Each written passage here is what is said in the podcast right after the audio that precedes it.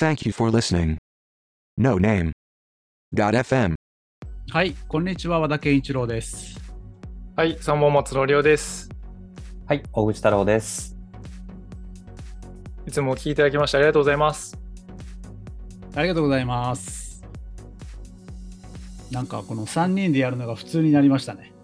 本当ですね。もう、何回目ですか？太郎さん入っていただいて。もう結構なりますよね。10, 三回？10回ぐらいですね。10そんなに。3回目です。3回目。あ、そうか、はいそうか。はい。なるほど3回目になりました。はいうん。はい、この3回目のポッドキャストは僕らが楽しんでいるトレイルランニングのことを中心におしゃべりする大体1時間ぐらいのポッドキャストです。よはい。よろしくお願いします。ろしくお願いしま。お願いしますはい。じゃあ、あの、いつもの、はい。そうですね、オープニング無駄話ですが、オープニングの話。はい。はい。どうですか、最近の無駄話は？最近の無駄話はですね。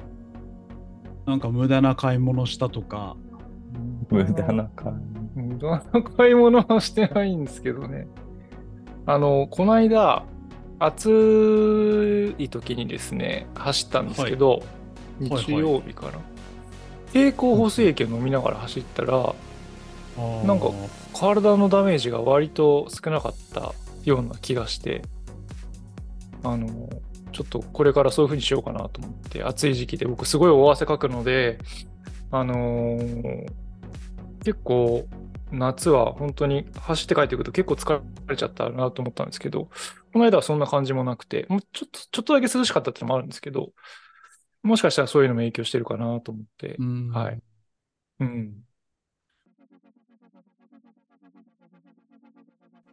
僕、あの、はいちょっと前にメッセ、はこの3人のメメール、LINE、はいはいメッ。セージうんでお知らせしましたけど、僕ははいなんか逆にその、汗を全然かかなくて、えーじ。で、多分熱中症っぽい症状になって、はい。えーまあ、ドナドナしたという、はい、外輪山に走りに行って、はいはい。えー途中で何かがおかしいと思い始め、うん。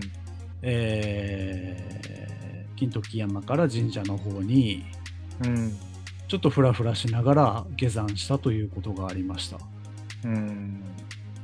めちゃくちゃ暑い日に行ってましたもんね。んでもね、なんか周囲の人は、いや、今日はそんなに暑くないって言ってたんですよね。そそうですか、えーなんか結構僕は家にいましたけど、平日だったんで家に家で仕事してましたけど、うん結構暑かったですけどね。そうですね、まあ、土平日に皆さんが仕事をしているときに、えー私が遊びに行った罰だということですかね。そういうつもりで言ったわけじゃないですよ。そういうつもりじゃないです。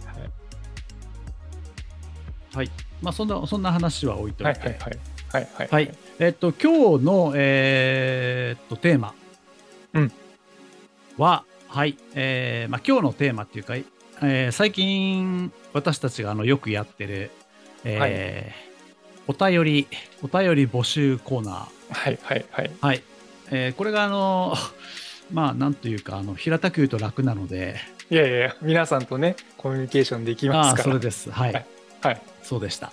はい。あの、それで、あれなんで、はい、はい今回も調子に乗って、えー募集しました。はい。はい。で、それで今回の、えーメッセージテーマ、はい。はい、が、えー皆さんの大冒険エピソード。おー、はい。いいですというね。ことで、はい。ちょっとね、なんかあの、ちょっと、なんか、漠然としすぎかなと思ったんですけど、はい。はい。あのーちゃんと送っていただきまして、ありがとうございます。素晴らしいですね。はい、ありがとうございます。じゃあちょっと早速、はいはい。メッセージコーナー担当ののりおさん、はい。お読みしますか。読んでってもらえますか。はい。じゃあ早速お読みしたいと思います。えーラジオネーム、えっと、トレイルビートさんからメッセージいただきました。ありがとうございます。えっと、お読みしますと、えー5月3日から5月7日にかけて、えー奈良県吉野と和歌山県熊野大社をつなぐ大峰奥崖道を歩いてきました。5日間で歩いた距離は 100.9km。お累積標高は 7845m という童貞でした。すごいですね。7000って。7845、100キロですからね。結構ですよね。うんうんそういう険しい道を行かれたんだなということで5日間かけて歩かれたということです。で、えっと、今回の俳句は俳句は還暦記念にチャレンジしたもので計画と準備に半年程度かけましたうん自分の中で大冒険の要素としてはうん4泊5日の参考はこれまでの最長を4泊5日かけて行かれたと。うんで、えーフロアレステント初導入。おおすごいですね。ちょっと軽量化するためにきっとあれですね、歩くので。うんはい、で、えっ、と、パートナーは36歳の息子のような男子が挙げられます。うんということでまあ、ご一緒に行かれた方がうん36歳ということだったんですね。といっても5日間の道中4日目5日目に雨に降られた、えーうん最終宿泊地の玉木神社でうん。ペグが刺さらず焦った、うん。まあ、テントが立て フロアレステントが建てられなくなりそうになったということですよね。うんうんで、えー最後の熊野川の図書が増水でできなかった、えーことぐらいでうんうん。基本的には順調に歩き終えました。うんうん。36歳のパートナーとも終始穏やかに話せこれといって大きなエピソードもなく終わったので、うん。大冒険とは言えないのですが、還暦記念で投稿しましたということで、メッセージありがとうございます、ありがとうございます。ありがとうございます。すごいですようね、ん。大冒険だと十分いや大冒険だと思いますけど。大冒険ですよね。ね。こんな、こんなに長いこと歩いたことあります？ないですね、一ない日二日はありますけど、ですね。うん。4泊5日で結構だと思いますしあの調べたらですねあのいろいろ、えー大峰奥崖道っていうので調べるとすごいいろいろ写真とか出てくるんですけど、うんうん。うんあのーなんて言ったらいいんでしょう。本当に、まあ、昔の道ですね。修験者の道なので、えっと険しいんですよね。修行の道なので。うん。すごい険しいし、あのなかなかそのえっ、と普通のなんて言ったらいいんですかね。あのスルーハイクするようなところじゃなくて、修験道なので、うん。修験の道なので、えっ、と泊まるそのテントサイトとかちゃんとしっかりして水場があるとかっていうテントサイトもなあんまりうん多分ないと思うんですよね。でだから全部自分で背負って歩いていくような水も食料も背負って歩いていくような感じだと思うんで、うん。これかなり大冒険だと思います。はここね、今ね、一生懸命、あの、い、はい。Google の画像検索を今、はい。一覧をバーっと見てるんですけど、うん。あのなんなんていうんですか、この修行する人がね、はい。歩いてますね、いっぱい。いやーそ、そうですよね。結構険しい道で。で、僕も、あこれ、あの、熊野あ大社ですかね、に向けて歩いていくんですけど、あの僕はその、その、ちょっと道は違うんですけど、小ヘチっていうところをうん一人でその走っていこうとしたんですけど、あの、ずいぶん前、5年くらい前かな、もう。はいはいはいはい。それも結構長い道をもうほとんどなんて言ったらいいんですかねえっ、と本当ずっと山の中を行く感じだったんですけどえっ、と高野山ってあのお坊さんがたくさんいらっしゃる宿坊のところから走り始めて熊野大社まで行くっていう道だったんですけどあの出かけようとしたらものすごい雷と雨になってしまってうん行けなかったんですよね。えあのもうちょっと一人でで特にその時は一人だったしすごい雷がずっと鳴りやまなかったのでちょっとこれはなんか遭難したりしたら他の人に迷惑かけちゃうなと思ってやめてしまってずっとこうバスといろんな公共交通機関使って熊野神あ熊野大社まで行ったことあるんですけど、うん。えっと、大峰奥崖道はまたさらにそれを険しくしてかなり長い道だと思うのでゴールはね熊野大社と一緒なんですけどいやこうすごい大冒険だなというふうに思いました。はい。半年計画と準備に半年程度かけましたってこう書いてあるけど、きっとその過程も楽しいですよね。楽しいですよこういうねね。うんうんねどういう装備でいこうかなとか、何食べようかなとか。ねこれといって大きなエピソードもエピソードもなく終わったのでっていうところが、どうどうなんですかねそのエピソードっていうのがハプニングっていう意味だと思うんですけど 大きなハプニングがあった方が良かったのか、なかった方がいいねなく終わったのがいいのかそうですね。ねですし、なんかもう、あの、ちょっと我々麻痺してますよね。100キロ走るとかっていうのが 普通になってしまってるので、必ず何かエピソード起こってるんだと思うんですけども、なんか、うん。うん。受け入れ、うん。その、なんですかね、うん。トラブルを受け入れられる下地が整ってしまってるので、そうトラブルをトラブルルと思ってないかもしれないですよね。うん。確かに。まあね5日もかけりゃ何かありますよね。ねえ。だしね、雨も降られたし、きっとね、ね、還暦で歩かれたっていうのもなんかすごい、うんうんうんすごいチャレンジするってすごい、すごいことだなと思ったので、そうですね。はい。ね、聞いてくださってありがとうございますっていう感じですね。はい。メッセージありがとうございますあり。がとうございます。じゃあ、次のメッセージをおうん読みしたいと思います。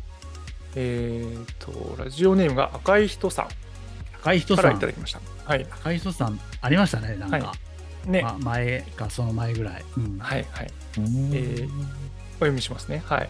えっ、と、前回はメッセージ採用いただきありがとうございました。赤い人と申します。えー大冒険ではありませんが、初めて10キロ走った時の達成感は今でも 忘れられません。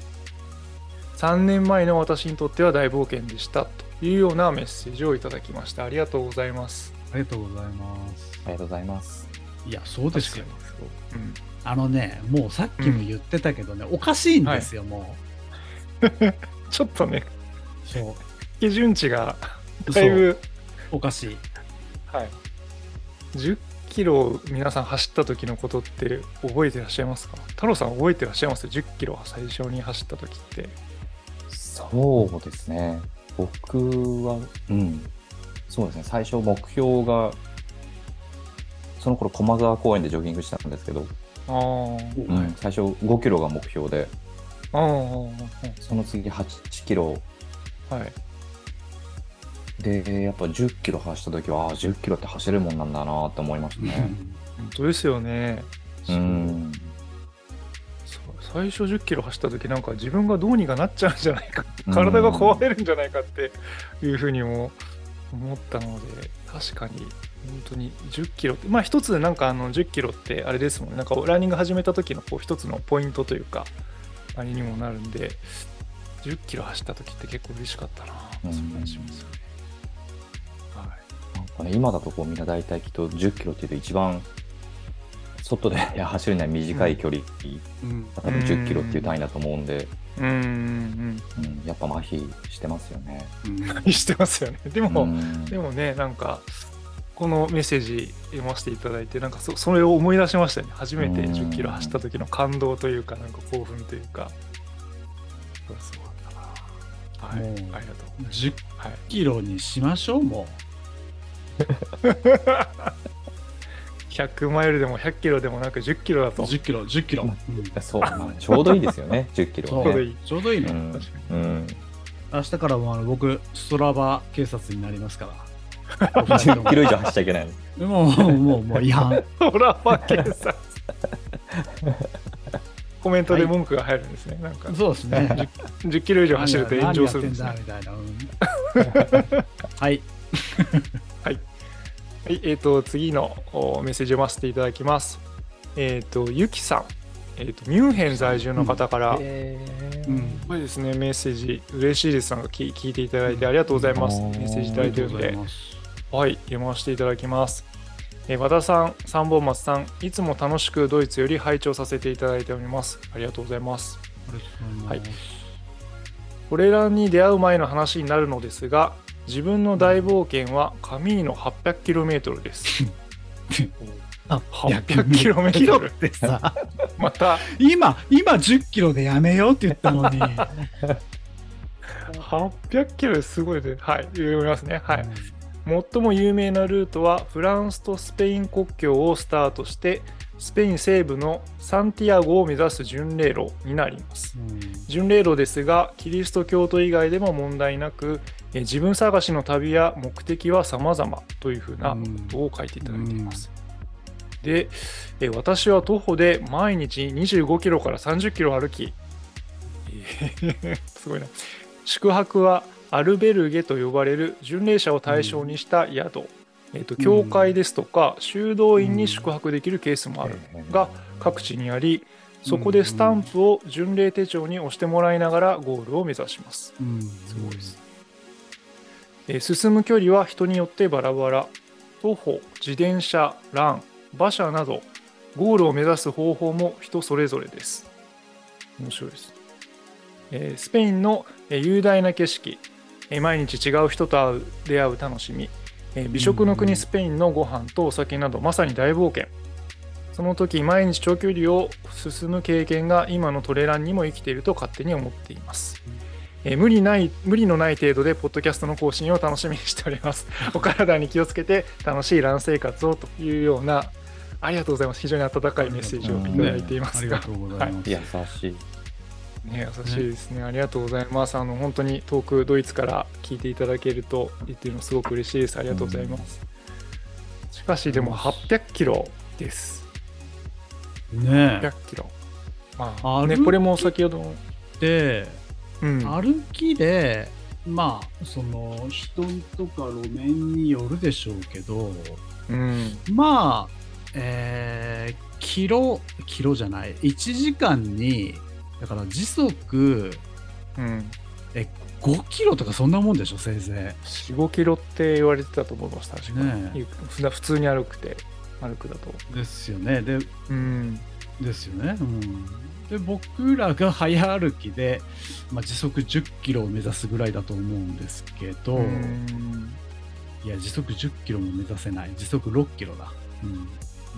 え25キロから30キロ毎日歩くっていうのも、ねだってそれで単純に計算して、1ヶ月ぐらいはかかりますよね。そうですよね。ね800キロですか。いや、本当大冒険ですね。ねでもなんか何何が起こったんですかね。そう。ねちょっとそれをお聞きしたいですね。ねまあでも、そのいろんなね、目的は様々って書いてくださってるんで、うん。うん自分を見つめる旅だったのか、うん。ねいろい何か思いがあって歩かれたんだと思いますけど、でもいいですよねそういうのね。僕もやってみたいですねそれ。やってややってみみたいというかそのなんか楽しいところだけをつつまみたい800キロのうち楽しいところだけつつまむんい。やそのなんですかね今こうねえっとこうゆきさんのこの、はい。えーメッセージ読んでるんですけどこのはい。スペインの雄大な景色、えー毎日違う人と出会う楽しみ、美食の国、うん。スペインのご飯とお酒など、うん。ここは楽しそうですよね。なんか、うん、そそこだけで、いいじゃあ、スペインに旅行に行ったらいいんじゃないのね。らそうね。電車でね。世界の車窓からみたいな感じで。ちょっとぐらい歩くよもちろん、いいなぁ。歩きましょうよ。うん。ね。こいいですね。本当。素敵な旅ですし。ね。ミュンヘンにね、ミュンヘンに住んでらして、こうやってノーネム FM 聞いてくださってるっていうのはすごい、ねすごいですね。うれね。嬉しいですね。ツ嬉しいですね。入るんだね。電波。そうですね。電波ね。たまたまね。入るんでしょうね。たまはい、すいません、はい。ゆきさんありがとうございます。はい。ありがとうございます。ありがとうございます。あこれあのスタンプの写真とかもあそうそうそうそう。ですかね。わあすごい。あこれ素敵ですね。スタンプも。ね。それぞれデザインがあって、ねちょっとあの音声だけなんでお見せできないのが残念ですけど、ちゃんとこれあれかなし歩いたっていう証明もいただけるんですかね。すごいな。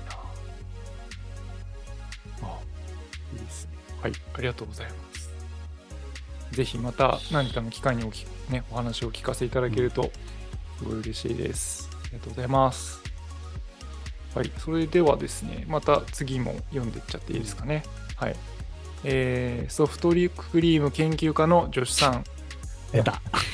えー 本当に毎回メッセージくださいってお伝えしたらメッセージくれるんですね。そうですね。は 休まず。い。はい。いや、すごいな。本当ありがとうございます。はい。もうどんなネタでも送ってくれるっていうのはもう本当にありがたいですね。はい。で、えーお読みしますと、えーすみません。大冒険ネタが思いつかないのですが、人生ぼ大冒険で生きている助手です、えー今回の放送も楽しみにしています。というようなメッセージをいただいています。どこれはどうどはいうですか、まあ、褒め人生大冒険。褒め褒め上手なのりおさん。いや、もう本当ね、でも人生大冒険だと思いますよ。毎日。うんまあ確かにツンツンの日常結構大冒険っぽい感じはしますね。うんそうですね。で移動距離が長いんじゃない長い。うん、の、うん移動距離が長いのと、愚痴が多いよね。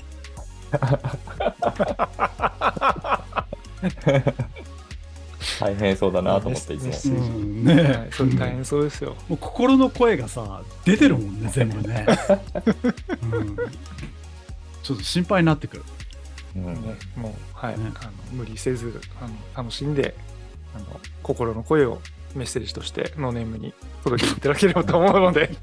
心の声はいらないなこっちには。そうですか、うん。はい、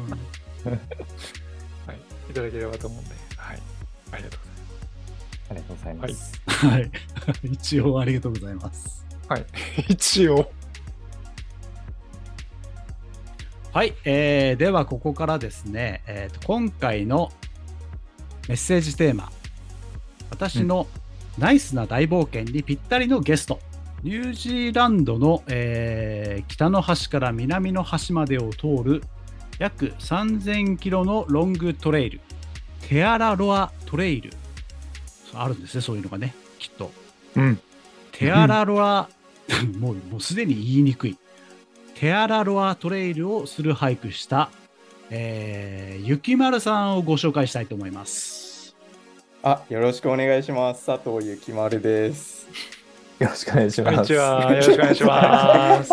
はなんかもうみじ、近所すぎてもい。そうですよね。う、うん、ズームでなぜ繋いでるかみたいな。はい。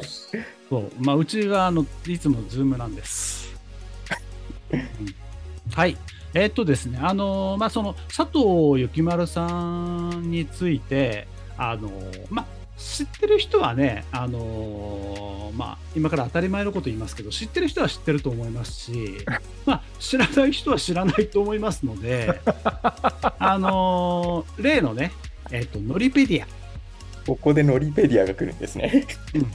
ノリペディアでちょっと紹介を、のりおさんお願いできますか？ノリベリアあの今必死で検索してるんですけどないので、あ池村さんせっかくなのでぜひぜひ自分で自己紹介していただけませんか？皆さんにはい。えーっと、30そうです30分以内にお願いします。あ、はい。簡単にあのトレイルランニングだったりランニングだったりハイキングが好きな今31歳です。はいはいで今まではあ、えっと、逗子に皆さんと一緒同じ逗子に住んでいてでぐらいだ5年ぐらい前から山を走ったりしていますという感じですね。あゆきまるさん31歳になったんだね。ね。そうなんですよつい最近までだってもう20代じゃ25ぐらいだったもんね。そうですね走り始めたのが25とか6とかそのぐらいだったと思うので、いつの間にかおっさんになっちゃいました。いやいやいやいや。30おっさんじゃない。でしょ31がおっさんやったらさ、もう、のりおさんとかもうね、もうなんかちょっともう初初老ですよ初老ですよ。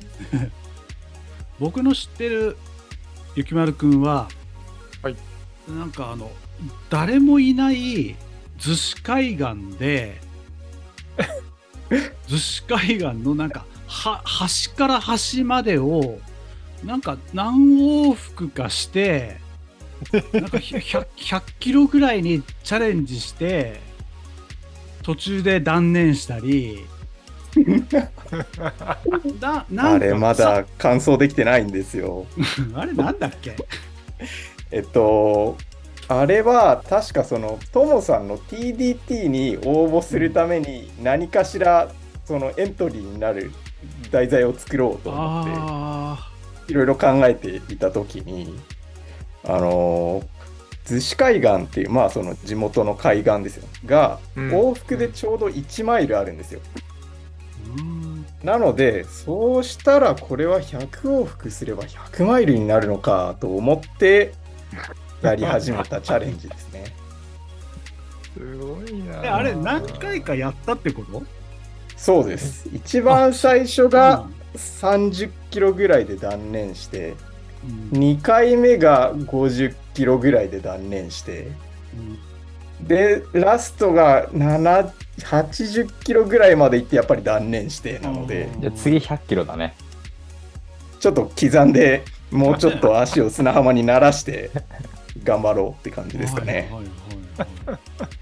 一応ルールとしては、裸足か靴下かわらちで走り切るっていう風なのがあるので、ちょっとうんルール、ふくらはぎへの負担が気に気にしてなかったけど、ありがとうございます。そんな、はい、説明までいただいて。そうですね。帰国後のチャレンジの一番大きく残ってる一つとしてはそれがありますかね。あと、なんか、あの、えペットボトルに砂鉄を詰めて、なんか行動してるっていう、え？そうですね。あのまあ鎌倉に稲村ヶ崎っていう美しい浜辺があると思うんですけど、あそこって大体砂浜が黒くてあれほぼ砂鉄でできてるんですよね。それをそういえば2リットルのペットボトルとかに入れればある程度の重りになるかもなというふうに思った、思い立ったことがありまして。あれ2リットルパンパンにすると大体1個5キロぐらいになるんですよ。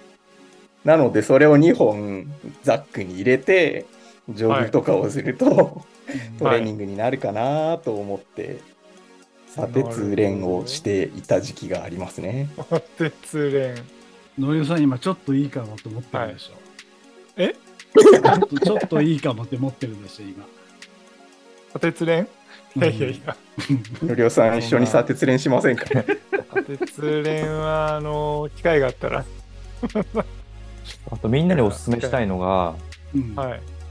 ゆきまるのうんはいオリジナルジェルっていうのがあって、それ聞いたことない。それがね、うんウスターソースと蜂蜜なんだ。中身が。え そうですよね。ちょうど去年、MF の練習をしてる時に偶然太郎さんに会って、で、え、何飲んでんの？っていうふうに言われたんですよ。で、まあ、ジェルってやっぱり練習の時に使うと高いじゃないですか。まあ、ある程度本数だったりもするし。うんね、そうですね。で、つまり要はその糖分と、なんか適当なミネラルと塩分が取れればいいから何かいいものはないかっていう風なので 考えていて全てが含まれるものが家庭調味料であるじゃないかというのを気づいて両方を合わせてサロモンのちっちゃいフラスクに入れて飲んでいました。それもソースと蜂蜜さこう両方にこう刺して走ったらいいじゃないもう。そのまんまさ 口の中で混ぜればいいんだからさ。これは思いつきませんでしたね。今後の課題にします。そうよ。甘いよまだ。ね。あもう時間だ。早い早い。一切喋ってません。このこの辺でゲストのはい雪村さんありがとうございました Thank you for いやありがとう listening. ございましたもうちょっと、もうちょっといいですか？FM. じゃああのー どうどうしましょうこれ一応進行した方がいいですねのりおさん、僕、ある程度までやりますけど、はい。ある程度までやる。ん なんかちょっともう、うん、はいうん、なんかおかしいなと思ったら入ってきてください。ええわかりました。はい。お願いします。はい。さ3000キロって、その当たり前だけど、めちゃくちゃ長いじゃないですか。はい、時間時間時間どれぐらいかかるんですか？大体、えっと、一般的には、あっちが要は南半球なので、10月から12月ぐらいのシーズンにスタートして、3ヶ月から6ヶ月ぐらいかけるっていう風なのが一般的な、えっと、期間らしいですね。で、僕は4ヶ月半かけて、まあ、歩き切ってきました。4ヶ月半やっぱりあの誰もがまず思うのはそのななぜ？とうん。え？確かに。え？どうした？とうん そうです。そのもちろんはすげえなっていうのはあるんだけどうん。それよりえななんで？と。うん。どうした？と。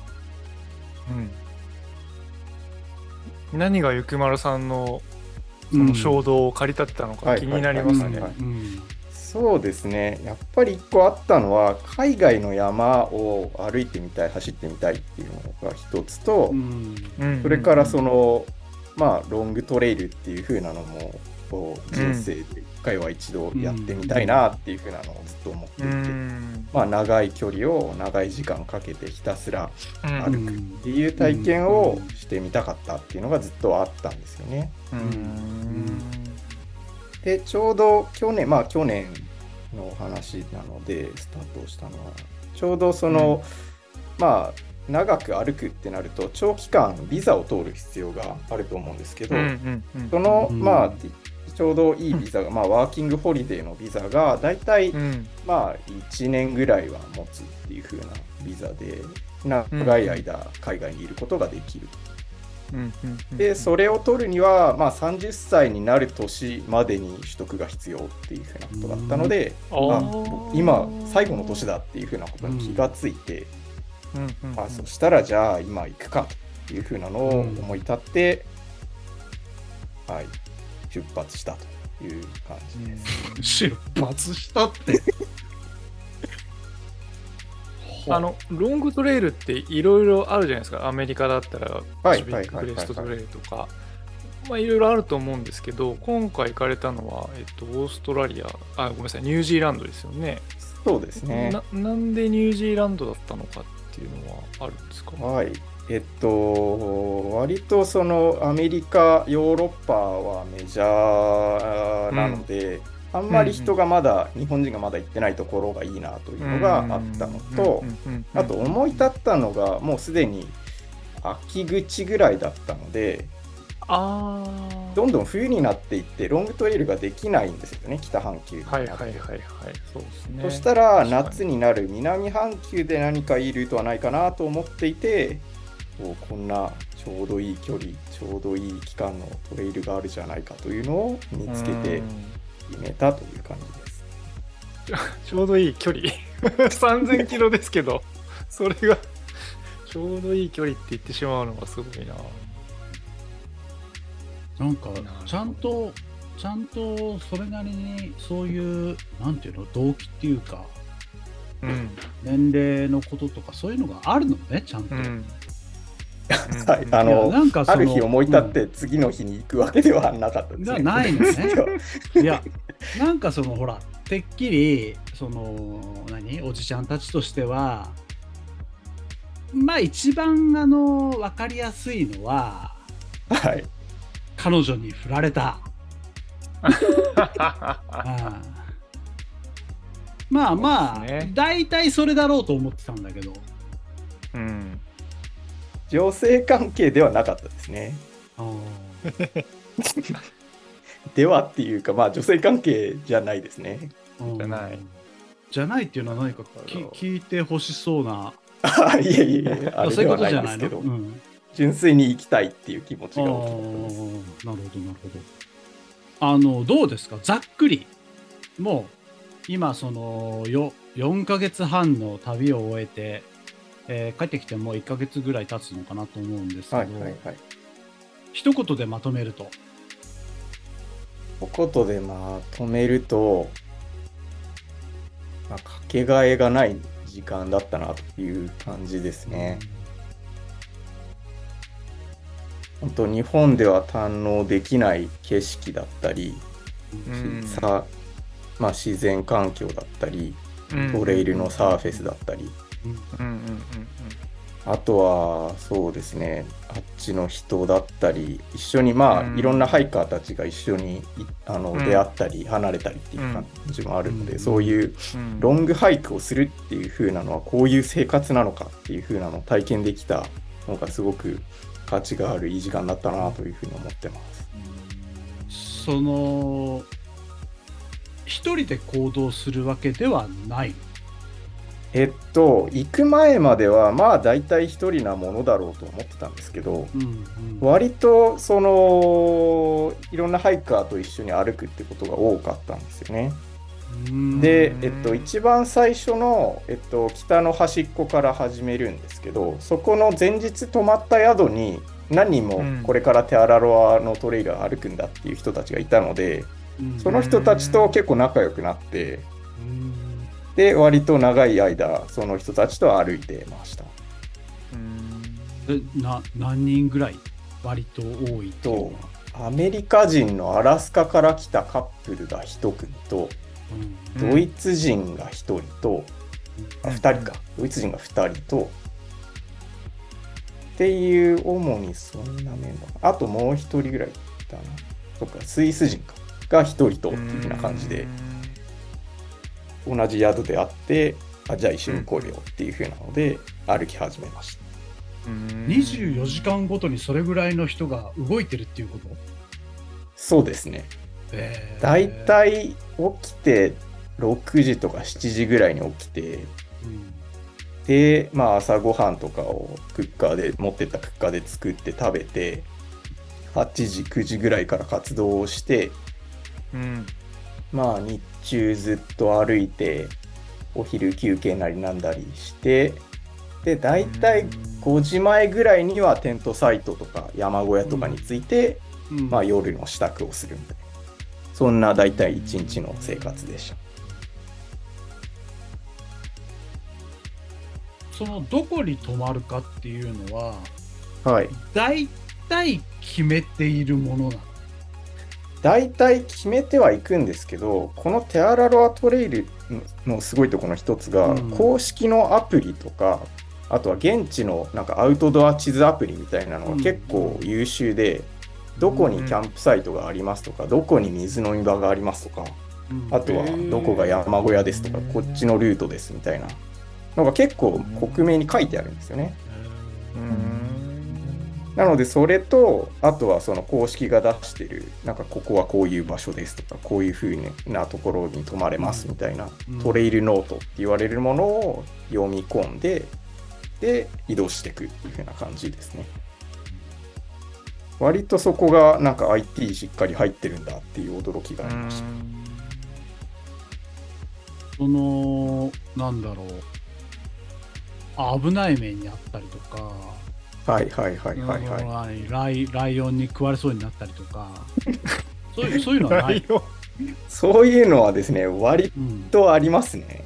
あるんだ。まず、はい、思いのほかトラブルはあったなっていうふうに思ってて、うん。はい。まあ、トラブルの前にまず全体の、まあ、トレイル上の自然なんですけどこれがやっぱりダイナミックで日本ではなかなか味わえないなっていうふうなところでしたね。なんか尾根とかに上がるともうずっと開けた丘みたいなのが続いてて白く点々と見えるのが羊でうんみたいな。ああ。もう牧場がドワーって広がってたりとか、あとはみなあのニュージーランドって北の島と南の島で分かれてるんですけど、南の島に入ると今度すごい北アルプスみたいなああいう山岳がずっと続いてて、でおもなんか日本ではあんまり見たことない苔とかが生えてるみたいな。のが結構その感動する部分でしたね。野生動物は？野生動物は割といい。襲ってはいくるのはない。襲ってくるは、えーっとですね、まあ、熊みたいなのはあっち住んでないんですよ。なので、うん命を狙われるっていうことは基本的にないんですよね。うーんただ、一番厄介なのは、うん。ううんんとネズミとハエですね。ネズミはい。なんか固有の固有の種なんですかそれは？はいはいはい。なんかあのー要はイギリスからオーストラリアを経てニュージーランドに渡ってきた、まあなんだピュピューリタンというか、ああいう入植者の人たちが、はい。あのーペットとして飼ってたちっちゃいネズミ、はいキオレっていうネズミがいるらしいんですけど、それが外来種としてめっちゃ繁殖してて、で、それが結構山小屋で食事を漁ったり、あのテントをかじって物を食べに来たりするっていう。えーやつらがなかなか大変でしたね。えー僕は一あのー回。はいはいあどうぞどうぞはい。あ僕は一回そのそういうまあネズミがいるっていうことを知ってたのでちゃんとテントの中に食事とかを入れて寝なきゃなと思って、うん。テントの中にあの持ってったななんですかね、まあ食料を入れて寝たんですけど、翌朝起きて、よし朝ごはん食べようと思って食事の袋をポイってあげたら、テントを突っ切ってココアの粉をかじりに来てて、え？テントに穴が開いちゃったっていうことがありました。ね。えじゃあそのネズミはいたんですか？その現場に。あその袋開け現場にはいないんですよ。もああもう、うはい、逃パッと食事をして帰っちゃったみたいで。これすごいですねそれいねやー。ネズミか。思った以上に。はい。あとは、えっとね、あとはそのハエですねって言ったの、これが多分一番うん。襲われて嫌だ、かついっぱい襲われるやつなんですけど、はい。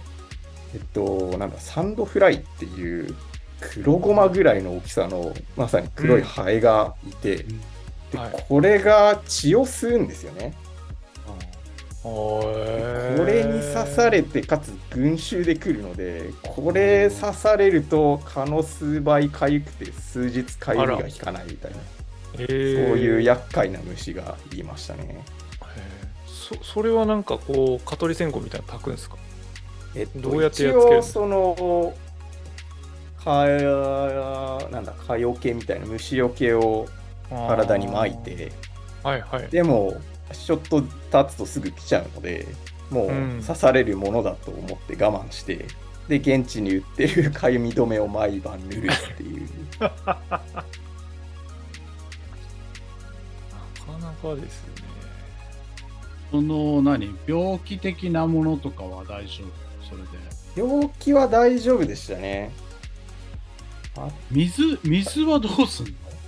水が結構なかなかワイルドなんですけどあっちは、あのまあ町にいる時は普通に水を、うん。あのなんか泊まってるところで入れたりレストランでもらったりっていう風なのをする、えー、で山小屋にいる時はあのあっち雨水を溜めておくタンクがあってで、うん。それでざっくりあのろ過されたやつを自分で持っていった、うん。なんかろ過のフラスクみたいなのでこして飲んでるっていう感じですね、ただまあ別になんか変な寄生虫がいますとかいうわけではなく結構美味しくうん。飲んでたって感じでしょうか、日本とあれが違うのかな？その大気汚染度みたいなものも違うのかな？大気汚染度はちょっとわかんないんですけど紫外線が全然違いましたね。強いってこと？はい。なんかやっぱりあっちはオゾンホールが破壊されてて直接紫外線が入ってくるエリアに当たるらしくてなんか日本の7倍紫外線が強いみたいなデータがあるそうで。もう最初歩いてる時もまあ日本でも日焼け止めそんなしてないからなと思って何もしてなかったら、うん。もう蚊顔なり足なりがもうじりじり痛くて、うんもうその日のうちに皮がむけてきちゃうみたいな。常に焼けてはむけで、ボッソボソの肌になりながら歩いてるみたいな感じでしたね。もう出発前には必ず日焼け止めをしっかり塗らないと大変です。今でも別に特に焼けてる感じはしないけど。あ、そうですか？なんか今、こう、ツルツルして綺麗な感じだよね。ねうん。だだいぶ日本に戻ってきてるる感じですよ。うんうん。冬になるとちょっとあれなんですよね、あっちが。ちょっと日が出る時間が短くなって。うん。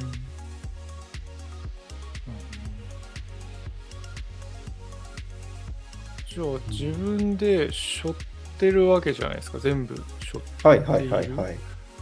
でも3000キロも歩いてたら食料はどっかで補給しなきゃいけないわけですよね。そうですね。基本的には食料は街でスーパーで買いだめをして、で、あと次何日で街に着くからどのぐらい買おうみたいな感じの計算をして買っていく感じですね。それは何て言うんでしょう。街に降りる感じなんですか？トレイルから外れて降りるえっ感じですかそれとと、もそのルトレイルの途中に街があるっていう感じなんですか？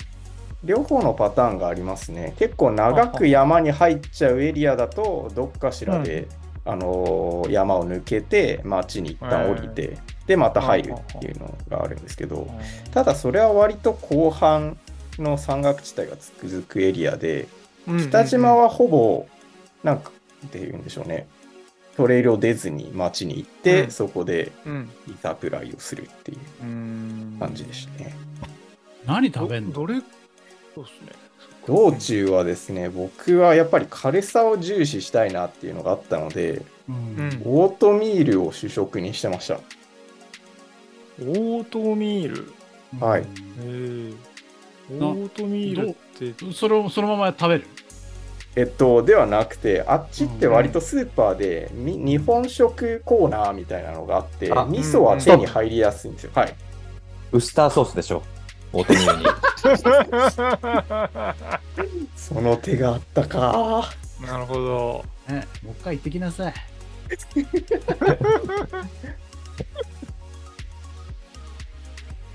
すみません、はい続けてください。再 はいね、し久々に喋ったかと思ったら。うん、ウスターソースって言いたかっただけです。うん今度はそうですね。はい。ウスターソースの代わりに味噌を、まあ、混ぜたりとか、あとは何て言うんでしょうね。料理作る時の、なんか、チキンカレーの素とか、ラムチョップの素みたいなのがパックで売ってたりするので、それをオートミールに混ぜて、水とあの沸騰させて食べるって感じでしたね。スパイスみたいな。そうです、そうです。ああのクックルーの今日の大皿みたいな感じだね、多分ね。あ、まさにそんな感じですね。うんああいうのがパックで売ってて。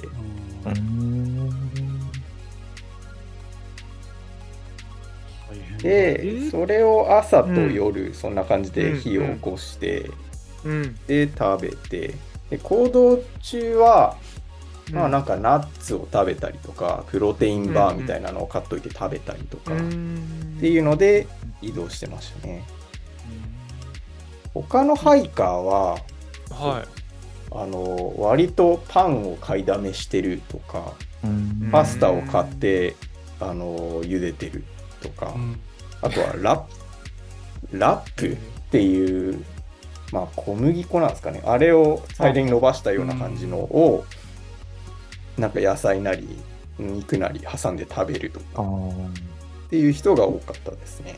なんかそこはさ、やっぱ日本人らしくさ、寿司を握ってみたりとかさ、寿司の代わりにあの日本風のカレーはみんなに振る舞って絶賛でしたよ。へい。ーへなんか寿司とか天ぷらとかやっぱやったらさ、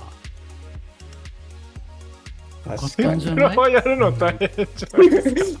確かにな。あっち、やっぱり寿司屋は多いんですけど、うんみんなやっぱり外国いわゆる外国の寿司屋で中国人とはいかが作る、はいはいはい。うんうん。あんま美味しくないんですよねちょっと。変わってるのね。えはい何を、はい何を考えて歩いてるの？一日。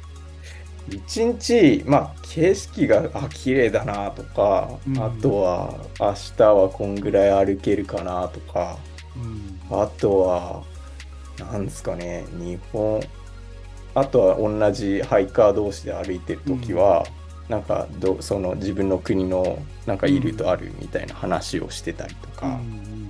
うん。割と、景色が綺麗と言ったってさ、はいはいはいはい。言うてもだってもうもうずーっとそれなわけじゃないですか、はいはいはい、ね、いくら変わると言っても。はい、で明日はどのぐらい歩こうかなと思ったってさ それをさ8時間考えるわけじゃないでしょ？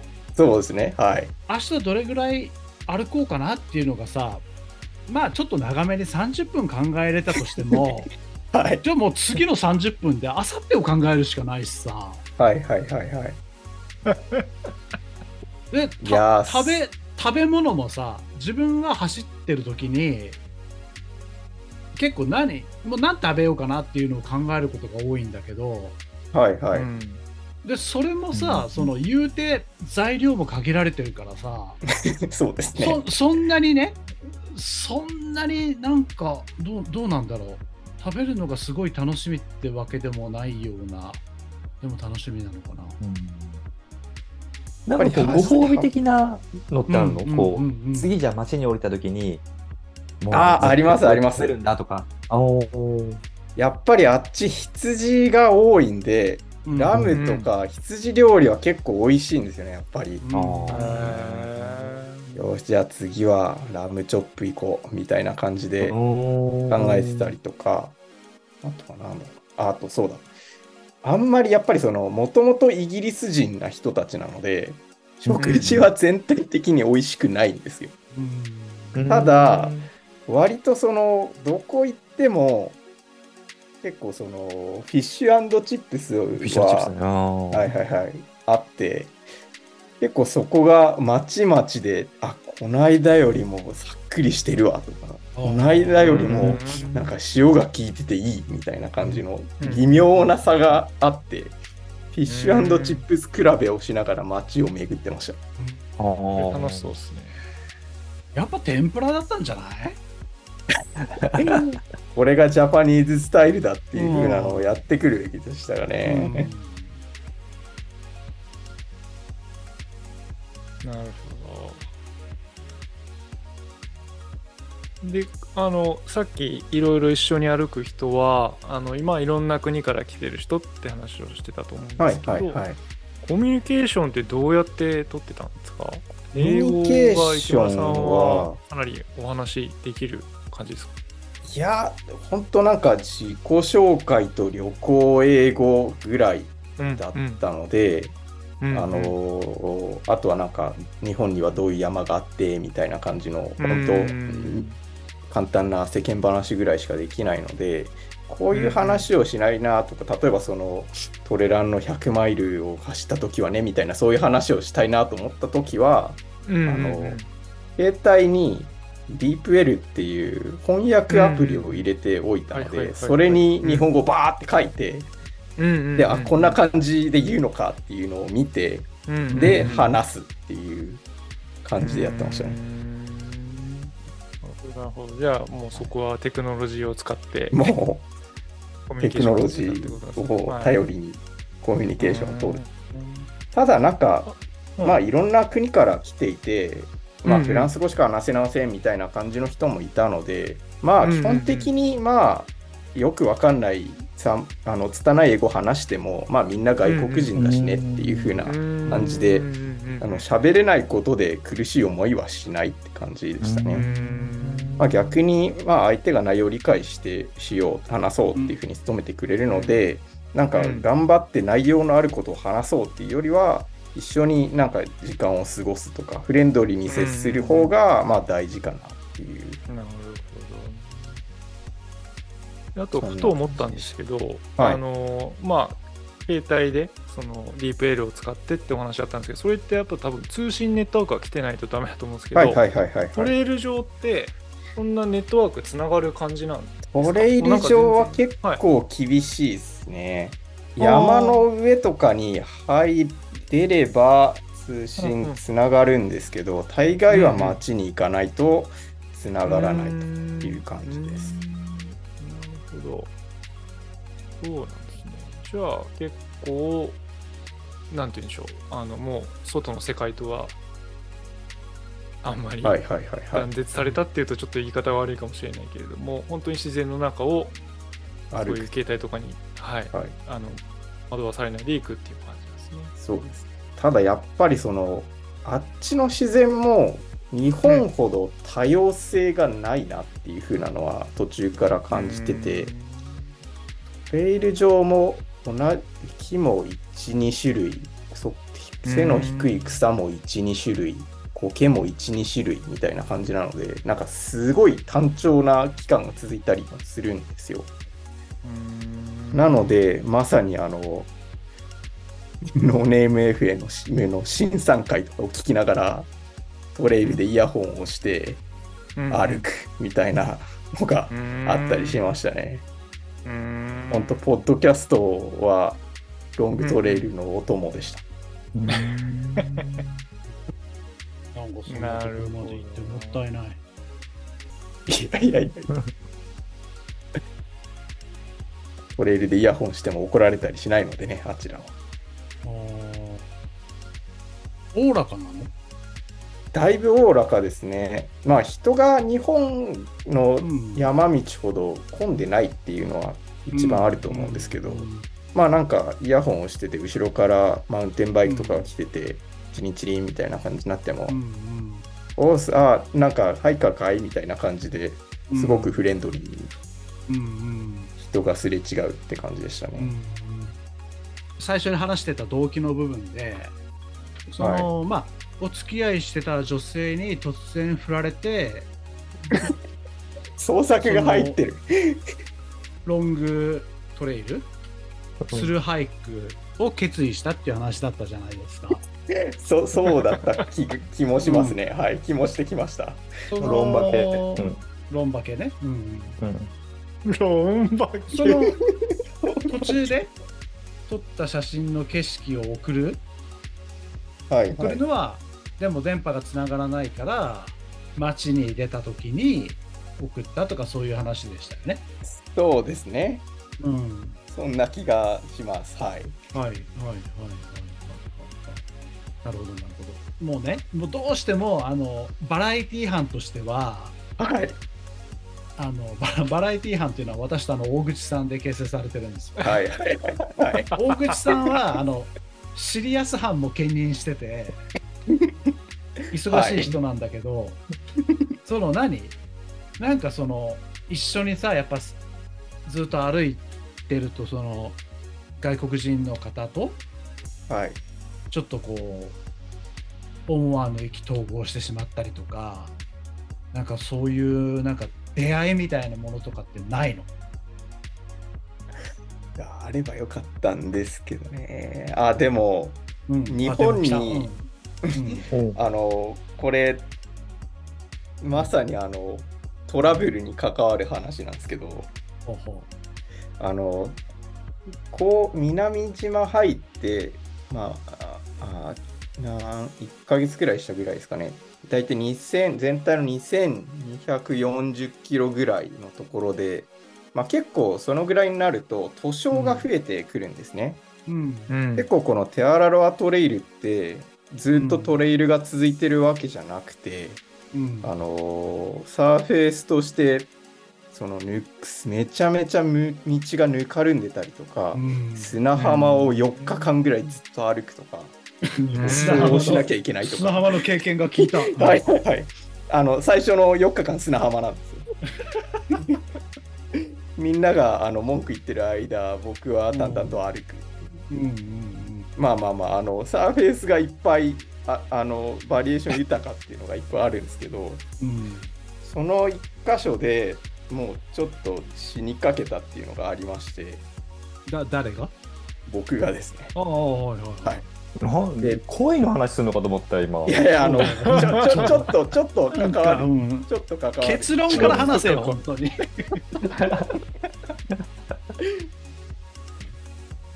まあ大体前2日ぐらいが雨で、なんかめちゃめちゃ川の流れが速くなってるんですよ。で、まあその、塗装の高さが膝ぐらいになってて、で、水が白く濁っててみたいな感じの、結構そういうハードなところ行かなきゃいけませんってところで、まああの、塗装、それまでもある程度やったので、まあいけるだろうと思って、うん。足を入れたんですけど、うん。中腹ぐらいまで来たとこで、うん。結構流れ速いなと思って どれぐらいの幅なのそこを渡ってるところは今。大体10メートルぐらいなんですよ幅が。はいああはいはい。そんななんかうん。長距離渡ってるわけじゃないんですけど、うん。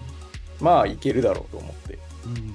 あの入ったら思いのほか流れが速くうん。ちょっと腰が引けた瞬間にうん。足元の乗ってた岩が流れでガラってずれて、横転して溺れたんですよね。うんうんであやばい溺れちゃうからなと思って起きや起き上がろうとしたんですけどうんあのストックが川の流れに乗ってまず手が水の上に出なかったりとか、あとバックパックもでかいのを背負ってるので、うん川の水受けちゃって全然体を起こせない状態になっちゃったんですよ。なので、えまずいまずいまずいまずいと思って空気が吸えない瞬間が結構あって、でどうにか手をストックのストラップから外しうん。おでバックパックの胸のベルトをうん。覚えながら外し、うん。でどうにか頭を水の上に上げて、うん。平泳ぎみたいになりながら川に流されて、うんで水を飲んだり息を吸ったりしながら、どうにか川の底の石を蹴ってうん。川岸に上がってどうにか一命を取り留めたみたいな感じがあった、ちょちょちょちょっと待ってはい、ちょっと待って。いいいつ女の子が出てくるんだっていう話あそれよ。今ねこの後。ねうん。あこの後。この後。うんごめんなさい。もうあ出てくる出てくるの今から。はい出てきます出てきもうねあおじさんせっかちでさも俺このまま終わっちゃうんだよなかと思ってうい今や俺もねもうリスナーを代表してさ俺もう3分ぐらいさもうもういいからっていうさ話をさオッケーオッケーいやあよかった俺よかった。出てくるストックでさこう息をしたのかと思ったもんね。そう。なんか俺本当もう別に雪丸の大変な話はもういいと思ったからね わ俺かりました。もう編集でカットしちゃおうここ、う んわかりましたよ。はい。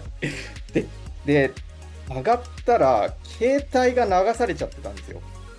うんで、基本的に地図はずっと携帯でやってたので、うん。あのー一切道がわからないうんという風な感じになって、まあ、あっちの方に行けばいいからわかるっちゃわかるけど心配だなと思ってたら、何回かすれ違ってたあのハイカーの女の子が後ろから来て、うん。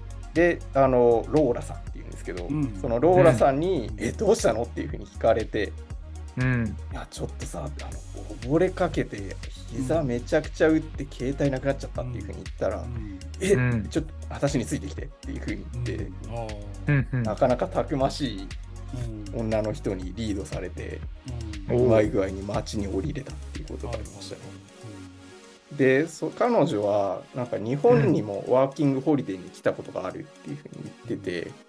うん。でなんか東京と大阪にちょっといたんだよねみたいな話で盛り上がって、う。ん。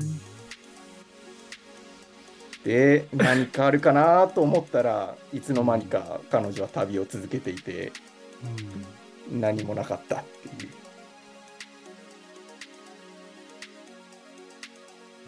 いやねあまたどっかででもばったりばったり会うかもしれないですからねばったりね。どっかですいません。合わんでしょだって。いや。いやわかんないですよ。合わんいや絶対いないって。え今でこう SNS 上で連絡を取ったりとかもない、うんうん。今もあんま連絡が取んないですかね。連絡こ取れない？の後はか取れるっちゃ取れますけあど、取れると取れるんだよね。今は多分カナダとかにいると思います。うん。うんうん。あだったら一緒。うん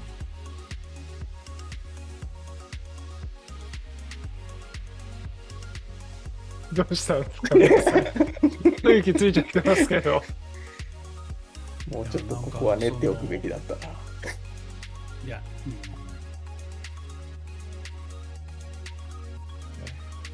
いやあけどじゃあなんかさその後のはさうん携帯なしで旅したわけえっと、一応そのスペアでスマホをもう一台持ってたんですよあね。持ってたのおで、それをうまい具合にその起動させて、で、あの、SIM を日本のものをうんもう一回再インストールをして、で、翌日うん。ニュージーランドの SIM を街に買いに行くみたいな感じでしたあね。よかったね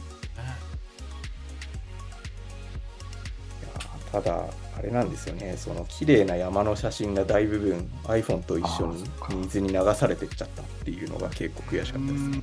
ああ、そうか、そうね。ローラーさんも一緒に流されてっちゃっ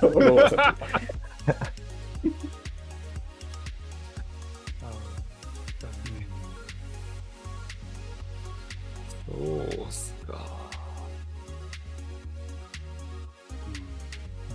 じゃあ、スマホのスペアも持っていくっていう意味では、たうん。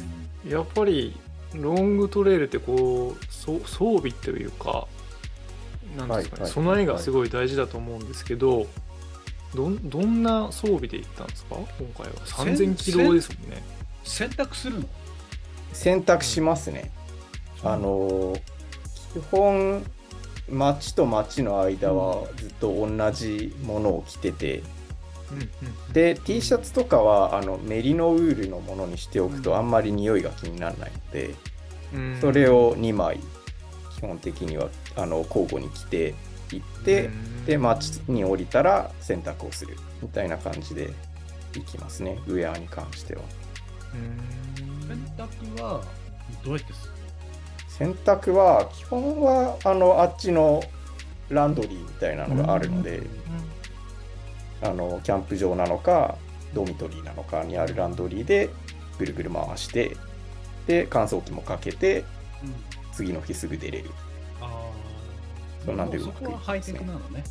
はいはいそこは割とニュージーランドの洗剤は臭くない。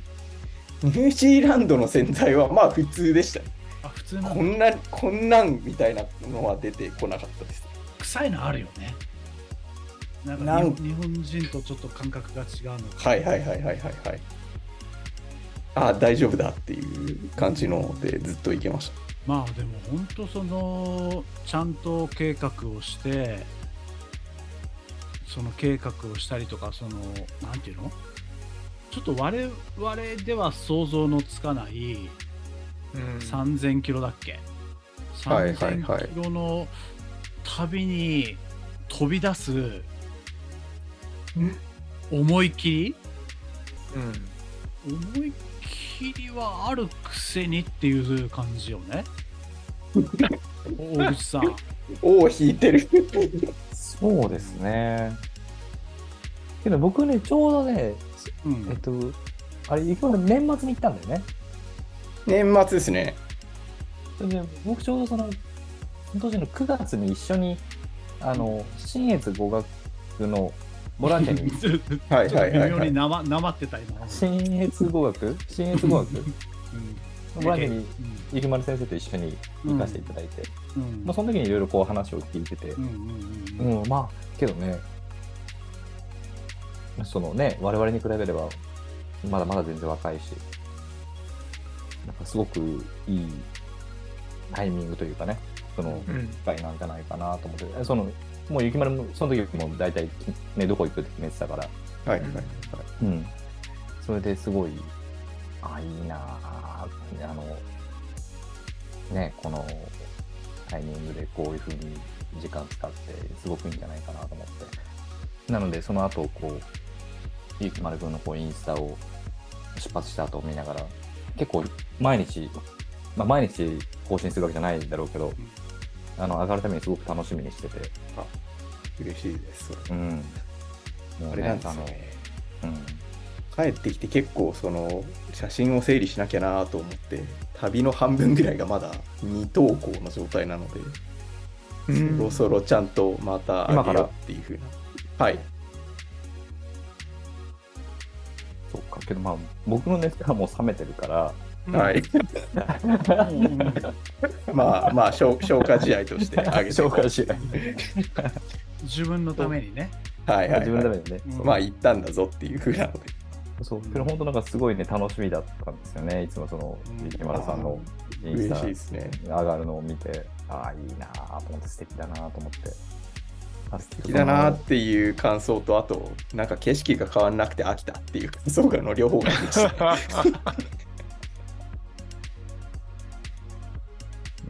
景色がさ、変わらなくてもさ、微妙に変わってたりするんだよね。うん。はいはい。結構そうなんですよね。なんか同じだなっては思いつつ、ちょっと標高が違うだけで、なんかあ一気に草が少なくなったなとかいうふうな自然の違いをゆったり感じられて。いい時間でした。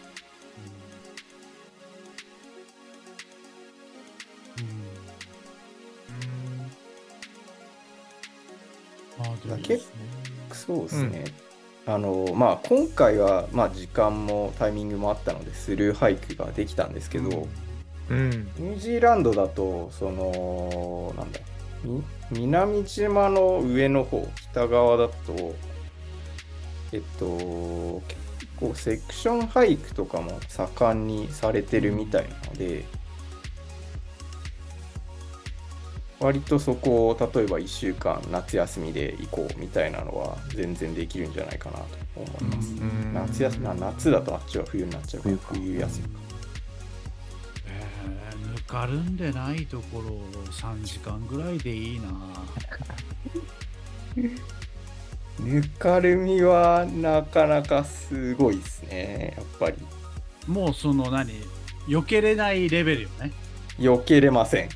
ねもう辺り一面ぬかるみみたいな。はい。あの、北島、北の島が割とぬかるみは全体的にあって、靴は毎日ドロドロになるって感じなんですけど、一番最後、南島最後の山がもう凄まじくて、常に膝、膝か。膝ぐらいの高さのうんぬかるみを行ってはうん登り行っては登りみたいな感じで、うん。なかなか普段は日本を走ってるんじゃこういう道を歩けないなみたいな。うん。そんな具合でしたね。俺あのソックスが濡れたらもうやる気なくなるもんね。早い。うんなんかよくトレイルのレースとかでも今回はレースは故障があるから屈した、あのー周回ごとに変えようみたいなのがあったりするじゃないですか、なんか割と可愛く思えてくるレベルでうん。ドロドロうんズブズブぐちゃぐちゃって感じでしたね。やだな。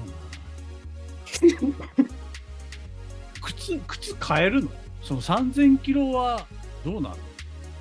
普通は変えるんですよね。やっぱりそのどのトレイルシューズもだいたい5600キロぐらいで、うん。まあダメになるっていうようなケースが多いので常にあっちでは靴を常に次の靴を持ってるか、次の止まるところに送っておくかみたいな感じで移動していくようになりますね。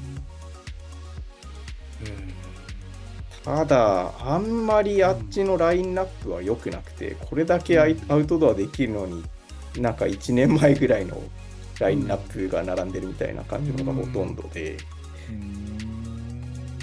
割とホカとサロモンは手に入りやすかったですかね。うん。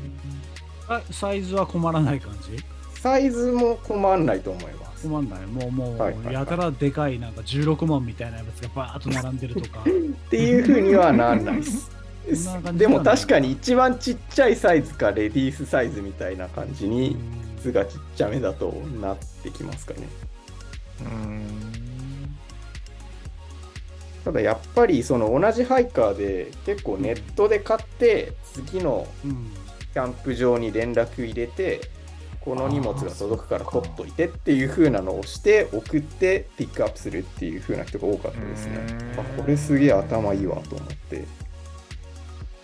途中食べ物とかでやってました。うーん。ナッツとかオートミールとかあとはガスの缶とかをまとめてで段ボールに詰めてじゃあここら辺で多分足りなくなるからここでピックアップするかみたいなので大きいマーチカーバウンスボックスっていう風に呼ばれてるんですけどうん。それを送っとくっていう。あじゃあその受け取ってくれるその宿泊施設も大体分かってくれてるんだそういう。はいはいはいそうですそうです。もう慣れてるんだねきっとね。慣れててあハイカーの荷物だなっていう風なので取っといてくれる。へただのところもあるしなんか5ドル引き取りみたいな感じになるところもあるっていうー感じですね。なんか普段そういう長いハイクをしないと基本的には全部持つか途中で買うかで済んじゃいますけど、うん。かつ手にも入らないみたいなになってくるとそういう手があるのかっていうので結構面白かったですねそれは。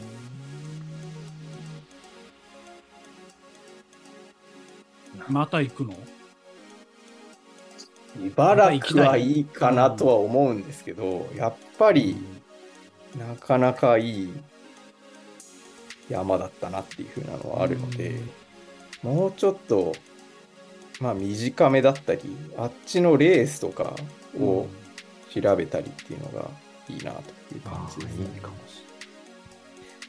一個なんかすごく面白そうなレースを見つけて、うん最近多分グレートレースとかで紹介されて番組になってたんですけど、レベナントウルトラアドベンチャーランっていうのが、あのクイーンズタウンっていうアウトドアがすごく、あのー盛んなところの近くでやってるらしいんですよね。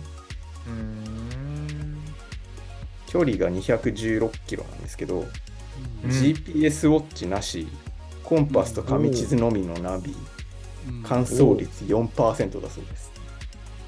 乾燥率4%はい。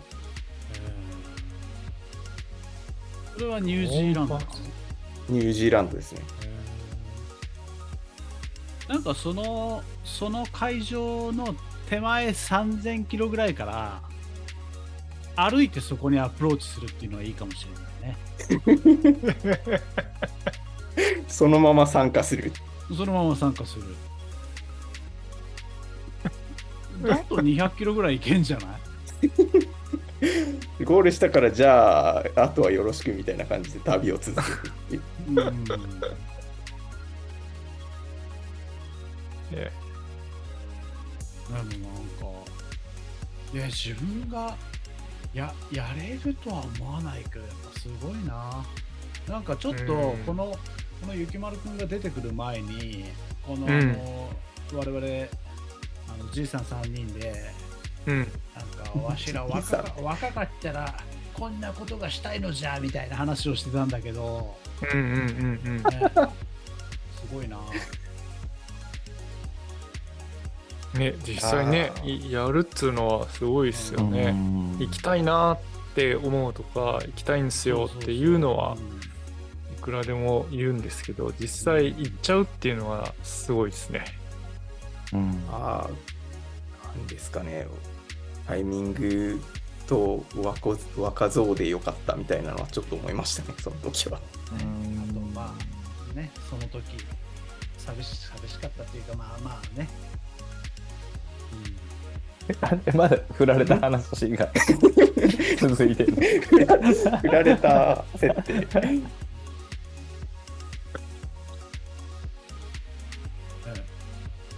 なので今それこそワーホリのビザ取れるっていう20代とか30になりましたっていう人は人でやりたいっていう人は早ければ早いほどいい気がするんで、うん。うん。やってみるといいんじゃないかなと思っています。あのノーネームさんのリスナーさんにそんな若い人いませんか？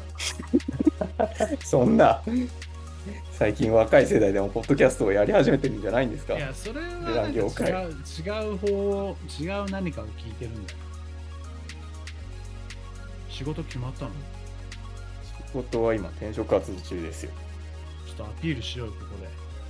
ここで、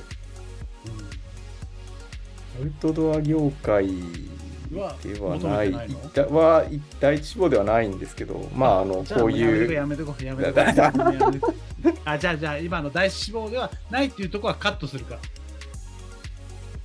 こういう経験はしたので、なんかいろいろとギアのアドバイスなり、どういうふうなことをしたらいいよっていうふうなのは、知見はありますかね。結構その、どうアプリを使うとか、ギア以外の準備をしとくかみたいなのが結構一定大事なんだなっていうのが分かったので、うんうんうんうん。ここは結構その、まあ、長いもうほぼアウトドアアクティビティっていうよりは生活みたいになってくるのでうん、確かに。ここが大変だなまあ大変だし面白いなっていうところですねうん、確かに確かに。生活ですよね、本当ね。はいなんか転職活動的に言うと、やっぱりなんかそういう、あんまり、あんまりたくさんの人がやらないことをやりたいなと思うけど、やらないことをちゃんと調べて、で、実行して、川に流されながら、うん、ちゃんと帰ってきたっていうことが、いろんなことに、そのなんか行動力とか実行力っていうのは、すごいことだと思うし、ん。嬉しいです。なんか知識とかそういうことじゃなくて、うん。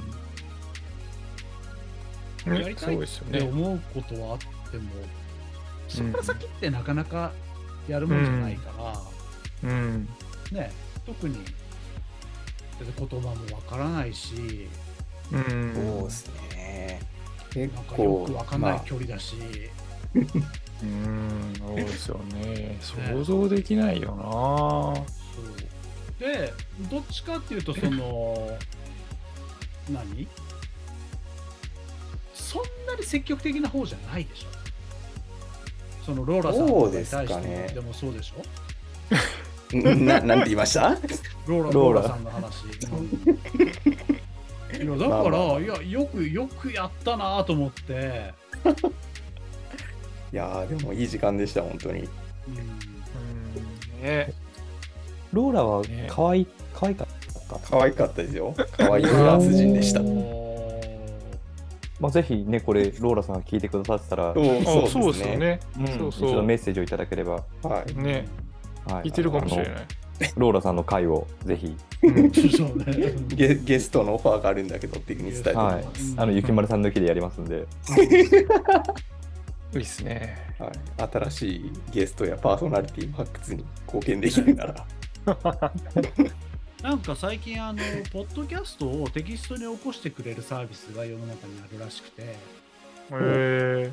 で、それがどれぐらいの精度なのか知らないけど、それを使えば、その、我々のこの日本語をうん他国のね、言葉に変えることもできるわけじゃない。はいはいうん。はい、なはいるほど。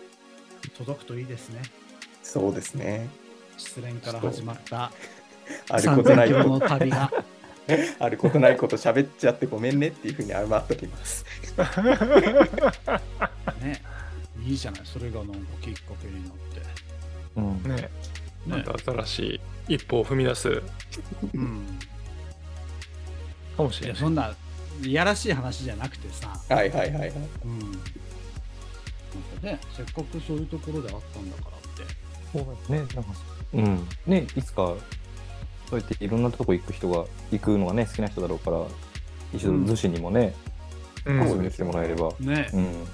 なんか海とのスポーツとかも好きだとか言ってたんなんかいいのかもしれないね海岸、海岸走ったりとかさ、うん。それはそれはあまり僕もおマリン勧めしマリンスませんけどポーツですし、マリンスポーツ。マリンスポーツ。うんでも本当にあの人のつながりってすごく大切なものだと思うし、今ってこう、ゆるくつながっていられるテクノロジーがたくさんあるから、うんやうんはいはいうん。っぱりなんか切らさなければうん。切らさない方が、うん、はい年賀状とか出した方がいいよ。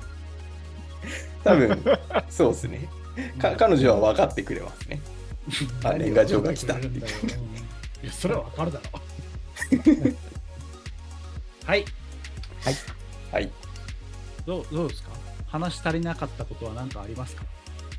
ああ、ないですね。いっぱいいろいろと聞いていただけまして。はいはい。まあ、全部カットしたけどね。まあ、あの全部ぜひニュージーランドの自然すごく楽しかったので、あのレース日本のレースもうんもうあちょっと飽きたなとか海外のレースに行ってみたいなとかいう風な、うん。ただそのレースはもういいかなみたいな考えているようなランナーの方もぜひうん。海外のハイクっていう風なのは新しい選択肢になるかなと思うので、うんうん。それこそ行きたいですっていう風な方がいらっしゃいましたら僕は全然、あのあらゆるサポートをしますので、お。いいですね。これはじゃあ、池村さんにご連絡しちゃって大丈夫なんですか？そうですねあのインスタでも何でもあのおご連絡いただければできる限りのアドバイスなり何なりうんしたいと思います、ありがとうございます。いやね、本当にすごい経験ですね。いやー長いような短いようなですね終わってみると、ね。ね。ね、そう全然ね、すごいですよね、それね。本当にお金で買えない経験ですよね。すげえな。またなんかどっかロングトレイルに行ったりする予定みたいなのあるんですか？国内外問わず。直近はないですけど日本国、やっぱりそのあっち行って思ったのは、その自然はすごいんですけど例えばそのうん麓に温泉がありますとか、あの電車のアクセスがいいですみたいなのはまるでないんですよね。もう完全にもう山に入って山を楽しむだけっていう風になるので、日本となんか良さが全然違うんですよ。日本みたいに車とか電車で現地に行ってレースに出て温泉楽しんでみんなでお酒飲んで帰ってくるみたいなのはまるでできないところなので、全然良さが違うなと思っていてまた日本のうん山もいっぱい歩きたいですね。うーんなるはい、ありがとうございました。はい。はい、そんなゆきまるさんのインスタグラムは何でしたっけ？アカウント名。えっと、雪なんで丸検、索すればで？えっと、佐藤雪丸で検索すると出てくると思います。ぜひ、あのーミュートしていいですから、フォローしてあげてください。あのまだ写真の投稿あ若干ありますので、お楽しみにお待ちください。はい早くやった方がいいよ。はい。はい。じゃあ、うんまあ、うん、そんな感じで、えーっと、ごめんなさい。えー、トレイルの名前をね、全然覚えれないんですけど、わかんないですよね。えーテアラロアトレイルです。うんテアラロアトレイル。はい。えー、3800キロ？3025キロです。あ 大したことなかった。はい。を、えーすごい経験をしてきた、えーうんゆきまるくんに、はい、はい話を聞かせていただきました。うんはい。どうもありがとうございました。ありがとうございました。あありがとうございました。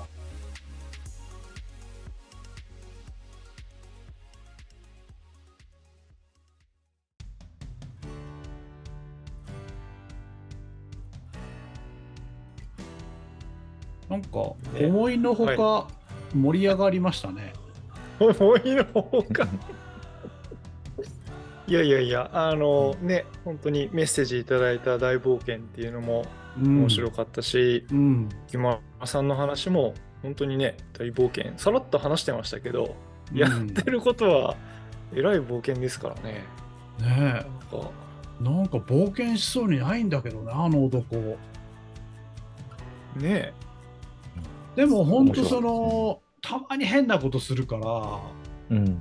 ねあのー、なんだっけ、あの、逗子海岸を走るやつ、3回もやってるって知らなかった。僕はね、一応やってるっていう時は見に行ったりしてるんですけどね。近いからね、はい。まあ見に行くだけなんですけど、本当に。応援してないの？あの動画撮ってそれをこうみんなに見せて終わりっていう、うん。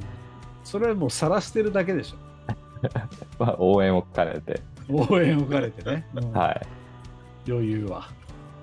自分にもできなくはもちろんない話なんだけど結局できないんだけどさ、うん。うん。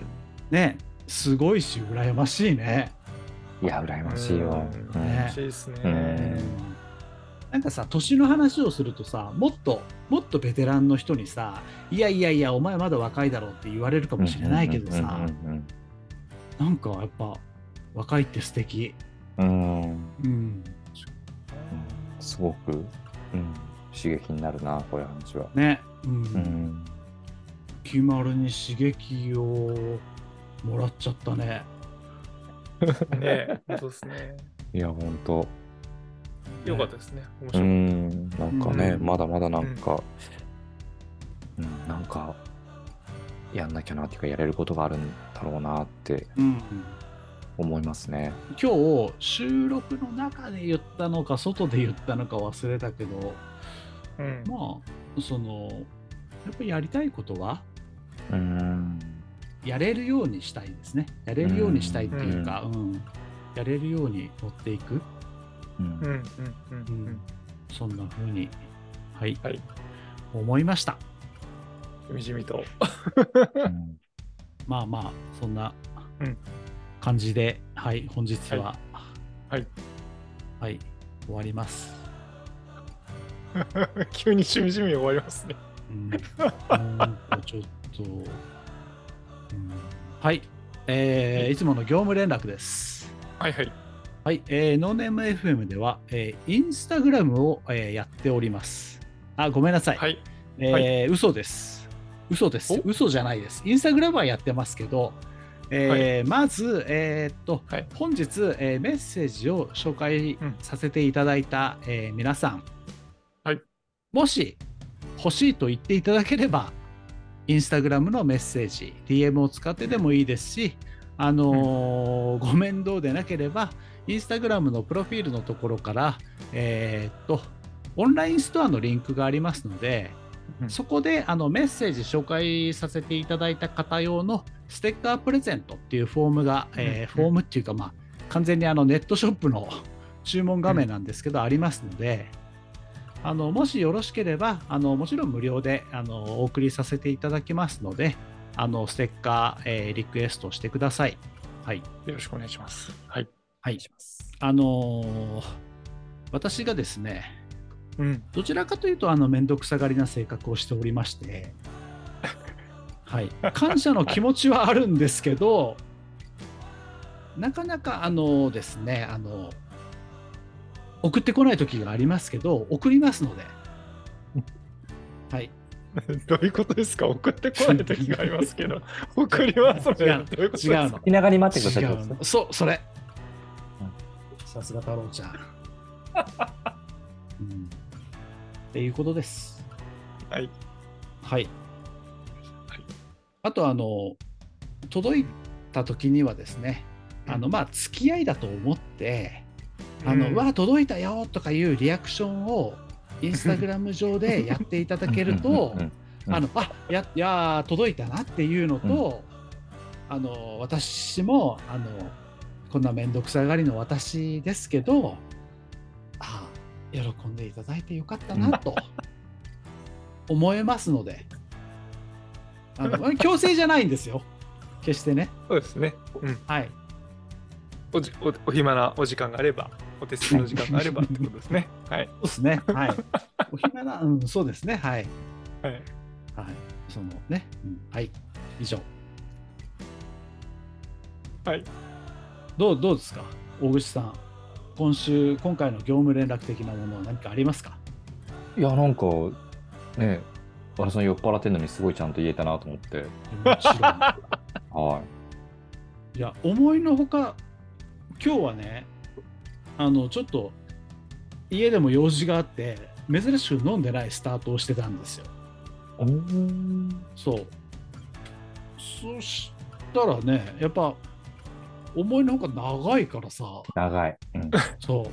まあ、言うて3020何キロだからね。そりゃ長いわと。そんなあなたも途中でおかわりに行ったでしょ。うん、はい。トイレも何回か行きましねあなんかね、あの、のりおさん今、あくびしました？あ、あくびしてないですよ。本当？あーって言ったでしょ、今。た。言った。ねあって笑いすぎてのため息ですからね。違います、違います。あくびじゃないびっです。びっくりしちゃった。とんでもあないです。の、なんだっけ、ほら、忘れたよ。はい。ん？あれ？あ、もうダメだ、これ。うん。はい。はい。そんな感じですね。こんな感じですかね。はい今ね、もう考えてるけど、絶対思い浮かばないけど、もうやめます。はい、うんあのーはい、今回もお聞きいただきましてありがとうございました。ありがとうございました。はい、いえーっと、ノーネーム FM、お相手は和田健一郎と、大口太郎と、はい、三本松のりょうでした。ありがとうございました。ありがとうございました。